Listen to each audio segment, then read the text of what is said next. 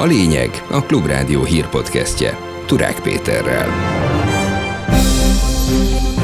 Történelmi mélypontra süllyedt a dollárral és az euróval szemben is a forint. Tovább romlott a magyar külkereskedelmi adat, a keddi inflációs adat pedig tovább ronthat a hazai fizetőeszközökön, mondja a portfólió elemzője. Megjelent egy gyenge külkereskedelmi adat, ez a forintra negatív hatással lehet. Több mint fél évvel a parlamenti választások után letette képviselői esküjét hatházi Ákos, aki a hivatalos ceremónia előtt alternatív esküt is tett az MTVA székháza előtt. Ígérem és fogadom azt is, hogy csak egyetlen propaganda ellenes törvényjavaslatot fogok benyújtani, de mindent megteszek azért, hogy az önök segítségével elfogadtassam azt. Halottai is vannak a hétfő reggeli kievi bombázásnak, és több másik ukrán nagyvárost is támadásért, mondta a posztszovjet térség szakértője. Amit most látunk, az egyfajta bosszú, vagy egyfajta válaszreakció a hétvégén ugye a krími idatért támadással szemben. Folytatódik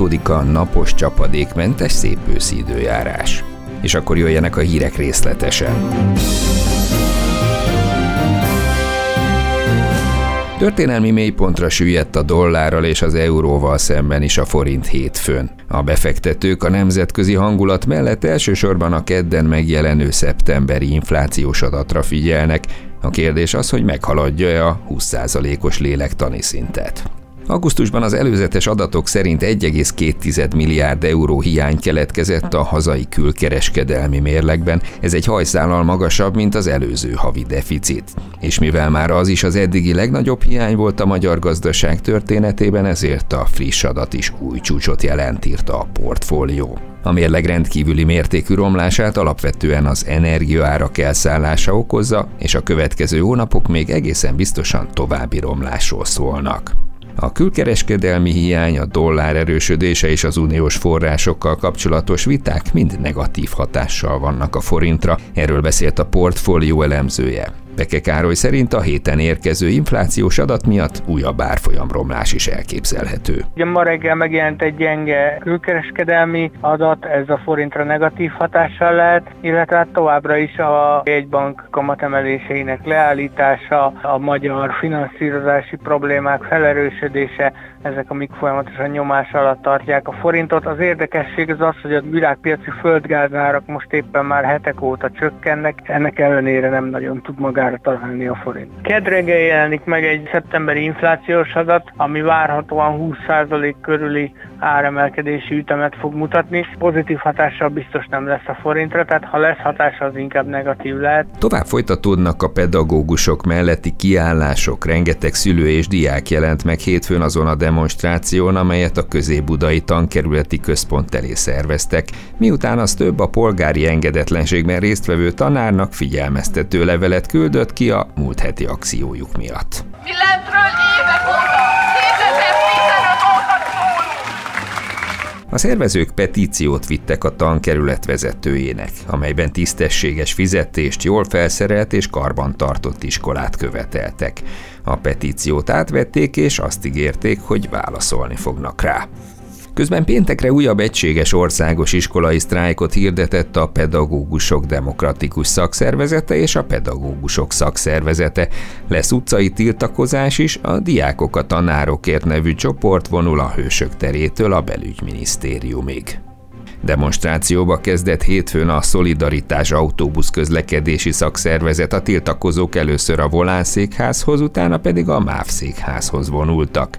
Dobi István az érdekképviselet vezetője a Klubrádiónak elmondta, hogy a Folánbusz még mindig nem kezdte meg a bértárgyalásokat a szakszervezetekkel, és nem mutat hajlandóságot arra, hogy az inflációs hatások ellensúlyozásaként a társaságnál bérkorrekciót hajtson végre. Leglényegesebb dolog a bérrendezés, hogy idén még 10% jövőre pedig összesen 20%-os keresetfejlesztés kerüljön végrehajtásra, illetve a különféle pótlékok helyreállítása. Elege lett az elhúzódó tárgyalásokból a debreceni teva dolgozóinak, ezért kedd délután demonstrációt tartanak a gyár előtt ők is. Írta közleményében a vegyipari dolgozók szakszervezete. Miközben több gyógyszergyárnál már megegyeztek a szakszervezettel az évközi bérkompenzációkról, a Teva eddig semmiféle konkrétummal nem reagált, írja a közlemény. A demonstrációval az a céljuk, hogy felgyorsítsák a döntéshozatalt és valódi megállapodás születhessen a tárgyalóasztalnál, hiszen, mint fogalmaztak, a brutális infláció és a rezsiköltség megemelkedése sokaknak már jelentős megélhetési problémát jelent. Több mint fél évvel a választások után hétfőn végre letette az országgyűlési képviselői esküjét hatházi Ákos sőt kétszer is. Először délelőtt az MTVA épülete előtt, ahol egyebek mellett ezt ígérte. Ígérem és fogadom azt is, hogy csak egyetlen propaganda ellenes törvényjavaslatot fogok benyújtani, de mindent megteszek azért, hogy az önök segítségével elfogadtassam azt. Délután aztán megtörtént a hivatalos eskütétel is a parlamentben, de ahogyan a házelnök gondoskodott róla, napirend után gyakorlatilag eldugva a nyilvánosság elől. A korrupció ellenes küzdelméről ismerté vált független képviselő a Klubrádiónak elmondta, a parlamentbe továbbra is csak a legszükségesebb esetekben fog bejárni, mert szerinte azon kívül hasznosabb munkát tud végezni a kormány leváltása érdekében. Sokszor elmondtam, hogy az országgyűlési képviselőknek alig maradt joga, és hát az is nagyon elterjedt gyakorlat már a parlamentben, hogyha valami nem tetszik a házelnöknek, akkor ugye elveszik a szót. Ugyanazt fogom csinálni, mint amit eddig is csináltam. Nagyon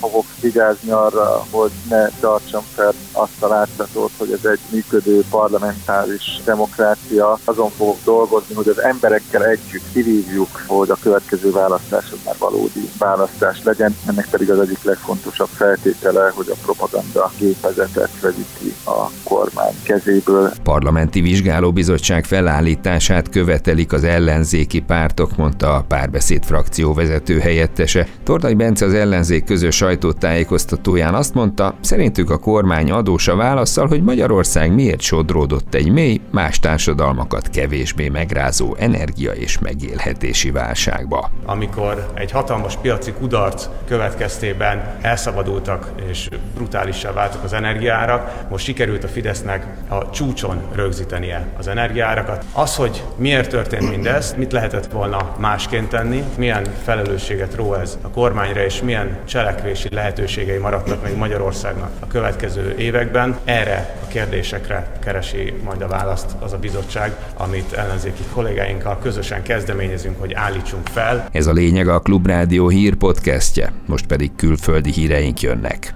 Több hónapnyi szünet után hétfőn reggel helyi idő szerint 8 óra körül robbantások történtek Kiev belvárosában. Mindez két nappal azután történt, hogy felrobbantották az Oroszország számára kulcsfontosságú krími hidat.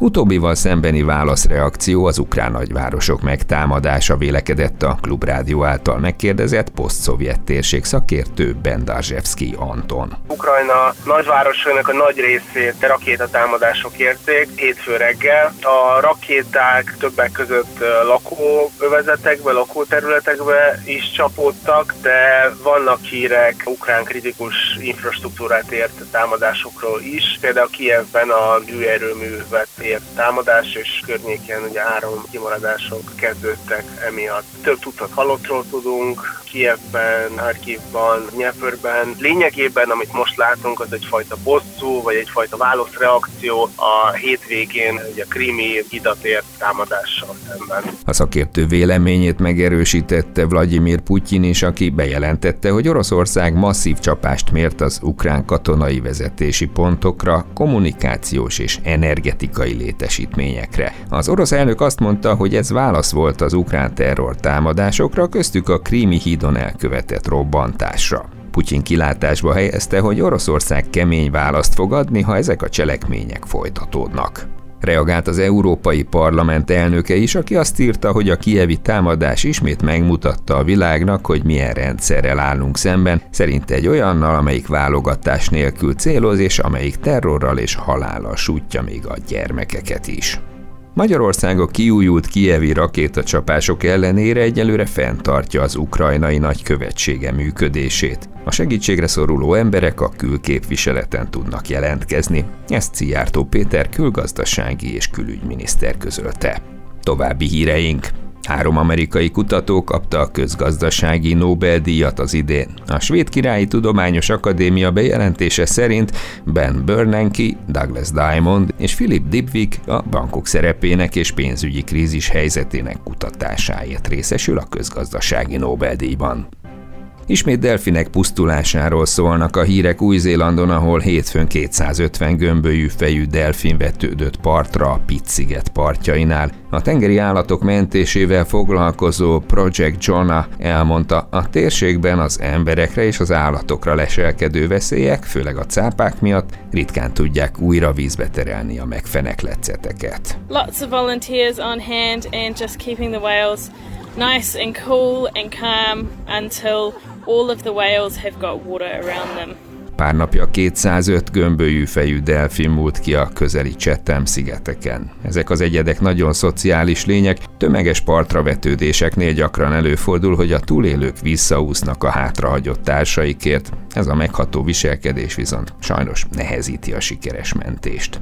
Végül egy sport hírszobrot emel az FC Barcelona korábbi klasszisa Lionel Messi tiszteletére. Az argentin futballsztár, aki jelenleg a Paris Saint-Germain erősíti, 2003 és 21 között játszott a katalánoknál. A 35 éves Messi a Barcelonával 10-szer lett spanyol bajnok, 7-szer nyert királykupát, 8-szor spanyol szuperkupát, 4-szer bajnokok ligáját, 3-szor európai szuperkupát és ugyancsak 3-szor klubvilágbajnokságot.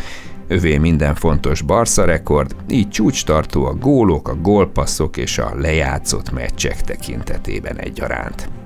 Végül pedig az itthoni időjárásról hétfőn este 8 és 15 fok közé csökken a hőmérséklet, éjszaka pedig még egy-két fokkal hidegebb lesz. Kedden hosszabb, rövidebb napsütésre számíthatunk. Számottevő csapadéktól és széltől nem kell tartani. A legmagasabb nappali hőmérséklet 16 és 21 fok között alakul, és hasonló időjárást hoz majd a szerdai és a csütörtöki nap is. Ez volt a lényeg a Klub Rádió hírpodcastje 2022. október 10-én. Iratkozzon fel csatornánkra, hogy ne maradjon le hír összefoglalónkról holnap sem. Most pedig megköszönöm a figyelmet munkatársaim nevében is. Turák Pétert hallották.